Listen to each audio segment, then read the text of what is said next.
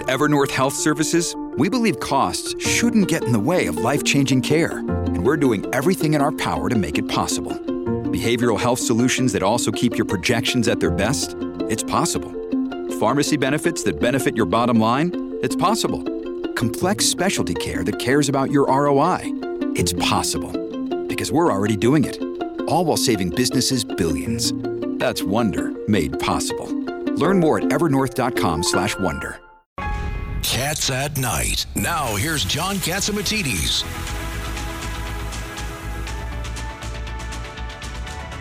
This is John Catsimatidis with Cats at Night, the number one show at 5 o'clock. It's a TriCast. It's on WLIR in Long Island, WABC Radio, the whole East Coast, and 970 AM, The Answer. In the studio with us, we have Judge Richard Weinberg, we have Chairman Ed Cox, and Governor David Patterson. Lydia Serrano is my sidekick. And I understand we have some breaking news. Breaking news, WABC. Well, we have two pieces of breaking news. Well, three pieces now. Governor Hochul, she appointed a new chief judge. Also, ex-FTX CEO, he's out on a $250 million bond. He'll be staying with his parents. And that $1.7 trillion budget deal, it has now passed. So we got a lot to talk about, guys. Wow. Yes. A lot to talk about. So tell us about our first guest. Let's go to our first guest, Ambassador John Bolton. He's the author of The Room Where It Happened. Welcome back to Cats at Night, Ambassador Bolton. Of course, we have to talk about President Zelensky, the Ukrainian president. He was in Washington, D.C. yesterday. And explain to our listeners why this is so important for us to back Ukraine basically on the world stage. Well, this is, I think, President Zelensky summed it up quite well last night when he said to Congress that the aid that we've been providing to help defend Ukraine against the Russian invasion, he said, this is not charity. This is an investment. Really, we're doing this not out of the goodness of our hearts, but because it's in American national security interest to aid Ukraine to prevent the Russians or the Chinese, who are watching this very carefully, from thinking that they can engage in unprovoked aggression at no cost. And if that idea gets out there in places that are vital to American national interest, as Europe has been since at least 1945, the end of World War II, and many places in Asia, then we're just going to find more of it. This is something that the Ukrainians are fighting that benefits us, benefits the Western Europeans. And I don't think our political leaders, honestly, have made this case effectively enough. You have to talk to the American citizens like adults and tell them what the Russian threat represents, what we need to do to stop it, and why it's in our interest to stop it. I think if it's Russia. They will. The good news is Russia is no longer a threat to the NATO countries. In other words, Secretary of Defense. You're right. Secretary of Defense Austin said earlier this year that the Kremlin, and these are his words, the Kremlin is feeding its army into a wood chipper. And every day that goes by, that army gets less threatening, not just in Ukraine, but all around Europe. The issue there, Ed Cox here, Ambassador, but the issue there is that's what the Russians have done in every war they've done. But in the end, just the manpower prevails. Do you think that could happen in the Ukraine just by, while it is a wood chipper and they are killed by large numbers, yet they just keep coming? Right. Now, look, it's a very important point, and I think it highlights, we want to stand with Ukraine, but from the U.S. point of view, we also need a strategy of how this is going to end in a victory. And the Biden administration, now going on almost a year as we come to year's end, still doesn't have a strategy for victory. Its aid, which has been considerable to Ukraine, has tended to be a day late and a dollar short. I'm not defending the performance of the other Europeans in NATO, the Germans and the French in particular, whose contribution has been way below their capabilities. But we need something larger than just having the thing drag out and appear to simply be throwing money at it. Now, that's not, in fact, what's happening. But if you listen to the White House, they talk about how many billions of dollars of aid we've given as if it's some big social welfare program. I mean, we need to talk about why this is in American interest, how we're going to win it, why that's in American. I think the American people will accept this and support it. Ambassador, it's Judge Richard Weinberg, sir. Let me ask you a couple of questions. What is a victory for Ukraine in this conflict, and what is a victory for U.S. and Western Europe interests? Well, you know, the prime minister of Finland this couple months ago now was asked, how does this end in Ukraine? And what she said, I think, is exactly right. She said, how does this end? It ends when the Russian troops are out of Ukraine. That's how it ends. Including Crimea? I think including Crimea, sure. Look, this is something when the Soviet Union broke up in 1991, the prime ministers of Russia, Belarus, and Ukraine met at a hunting lodge in Belarus. Boris Yeltsin, the first elected president in Russian history, signed an agreement essentially to break up the Soviet Union with each of the constituent republics becoming independent along the border lines they held inside the Soviet Union. So Russia wasn't forced to do this. It's the most legitimate president they've ever had in a free and fair election. Agreed to it. The Duma agreed to it. That's what they agreed to. If you want to talk about a mutual, peacefully agreed upon change of borders, that's one thing. But border change by military aggression is something we said in 1945 we're not going to let happen in Europe again because it hurts America when it does. So, Ambassador, if we have that kind of a victory, what's the impact? Let's look at the worldwide impact. Number one competitor, China. What's the impact on China? Well, I think China's watching what's happening right now very carefully, and they've got a number of targets they've already picked out. Taiwan is certainly one. The entire South China Sea is another. They've been building up military bases along their land border with India. They have a very, very big appetite.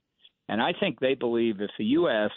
can't defend its vital national interest in Europe, of all places, where we've got in NATO the most successful political military alliance in history, how are we going to do it as far away as all the way across the Pacific?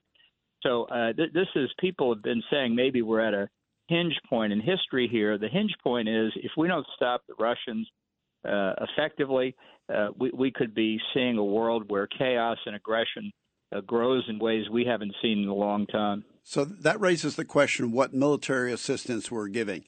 I understand no long-range stuff that could go into Russia, no planes that could go into Russia. But how about battle tanks? We're not giving them the battle tanks that we could. None of the A1 Abrams tanks, for example. Right. Look, I think that's a correct point. I also think the Germans could do a lot better. But, you know, this is just an example. The Germans are supposed to be a key element in NATO's rapid reaction force. And in an exercise about 2 weeks ago where they were supposed to be leading it, 18 of their tanks broke down in the middle of this exercise. So, you know, NATO's got a lot of catching up to do. I'm not so worried about the threat this is going to escalate into a larger war. I think that's Putin trying to intimidate, to deter the NATO alliance. He's the one who's in trouble right now. He is, but he has succeeded at intimidating Biden to a certain extent, has he not? Let alone Europe? No, I think that's a very serious problem. And I think just going back, I'm sure people remember when the Ukrainians asked that they get MiGs that the Polish military had, literally Soviet-era MiG jets that their pilots were trained on. And Secretary of State Blinken said on one of the Sunday talk shows we were going to approve that transfer, and the president overruled it. You know, that's the kind of mistake repeated time after time.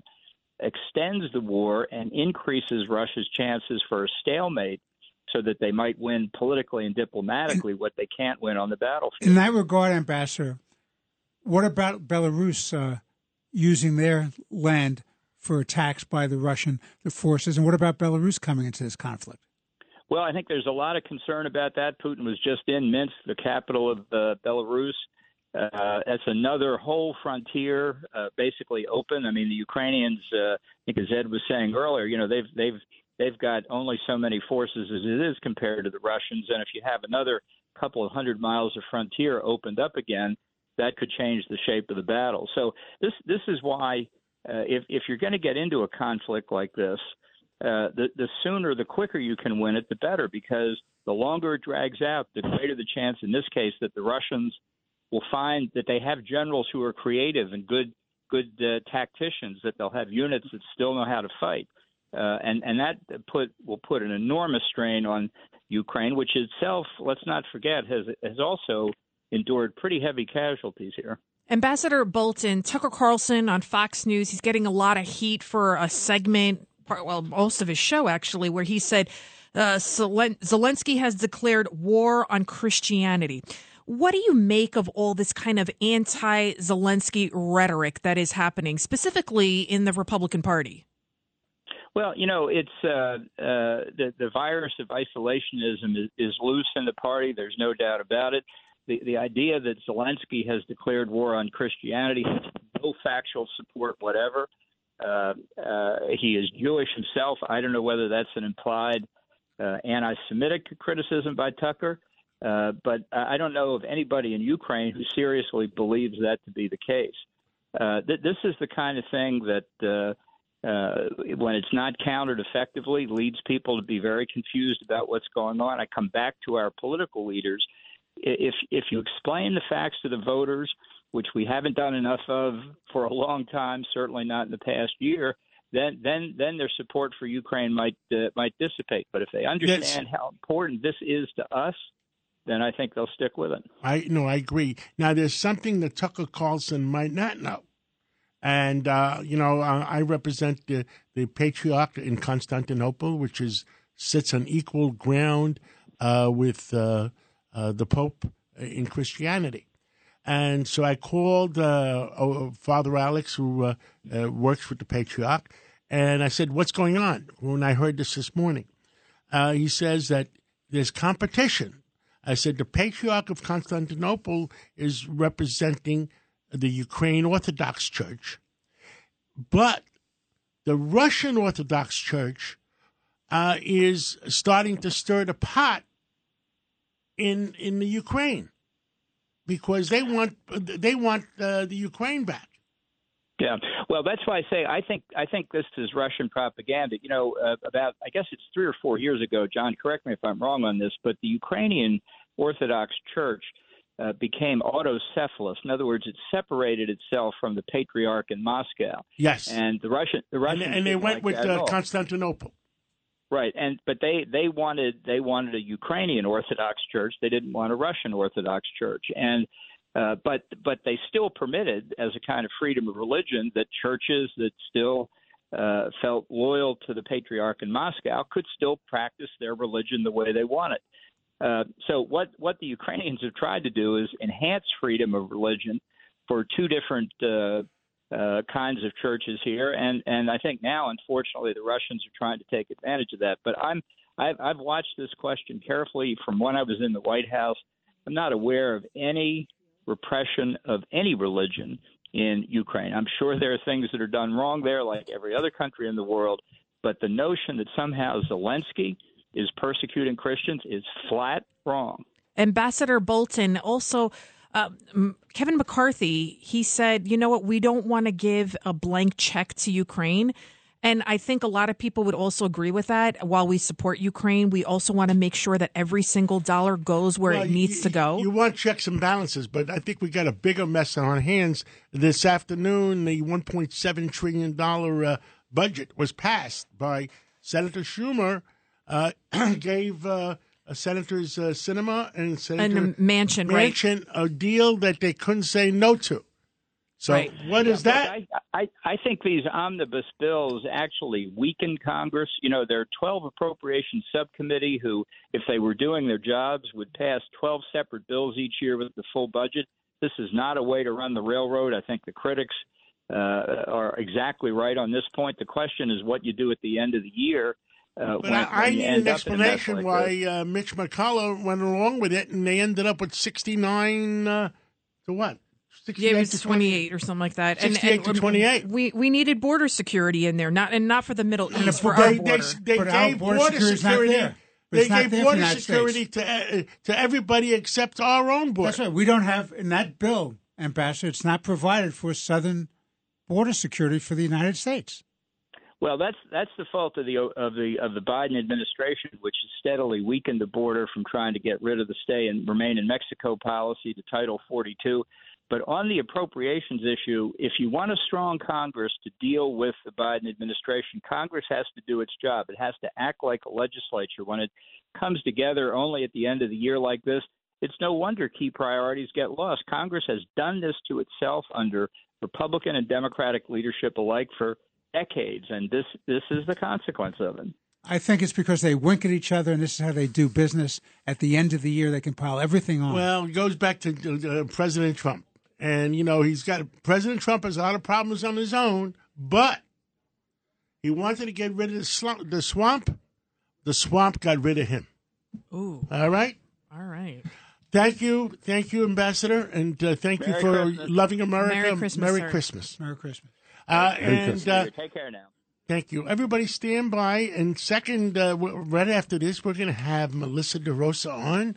And I understand she's got some hot issues to talk about. But before that, there's a WABC Christmas party going on in the studio. And everybody that's anybody in our studio is here. And they want to say Merry Christmas to us. We've got Rudy Giuliani, we've got Dr. Maria, we've got Dominic Carter, we've got Greg Kelly, everybody. Teddy's here, of course, and Margot Catsimatidis, most importantly. I don't know if the station's going to go on afterwards if they all drink too much. No. And there's President Chad Lopez. Are we coming in? Are you guys coming in to say hello? Well, I'm not sure. Dr. Maria is looking very beautiful there. Look at that in her sparkly outfit. All right. Okay. Well, let's take a break.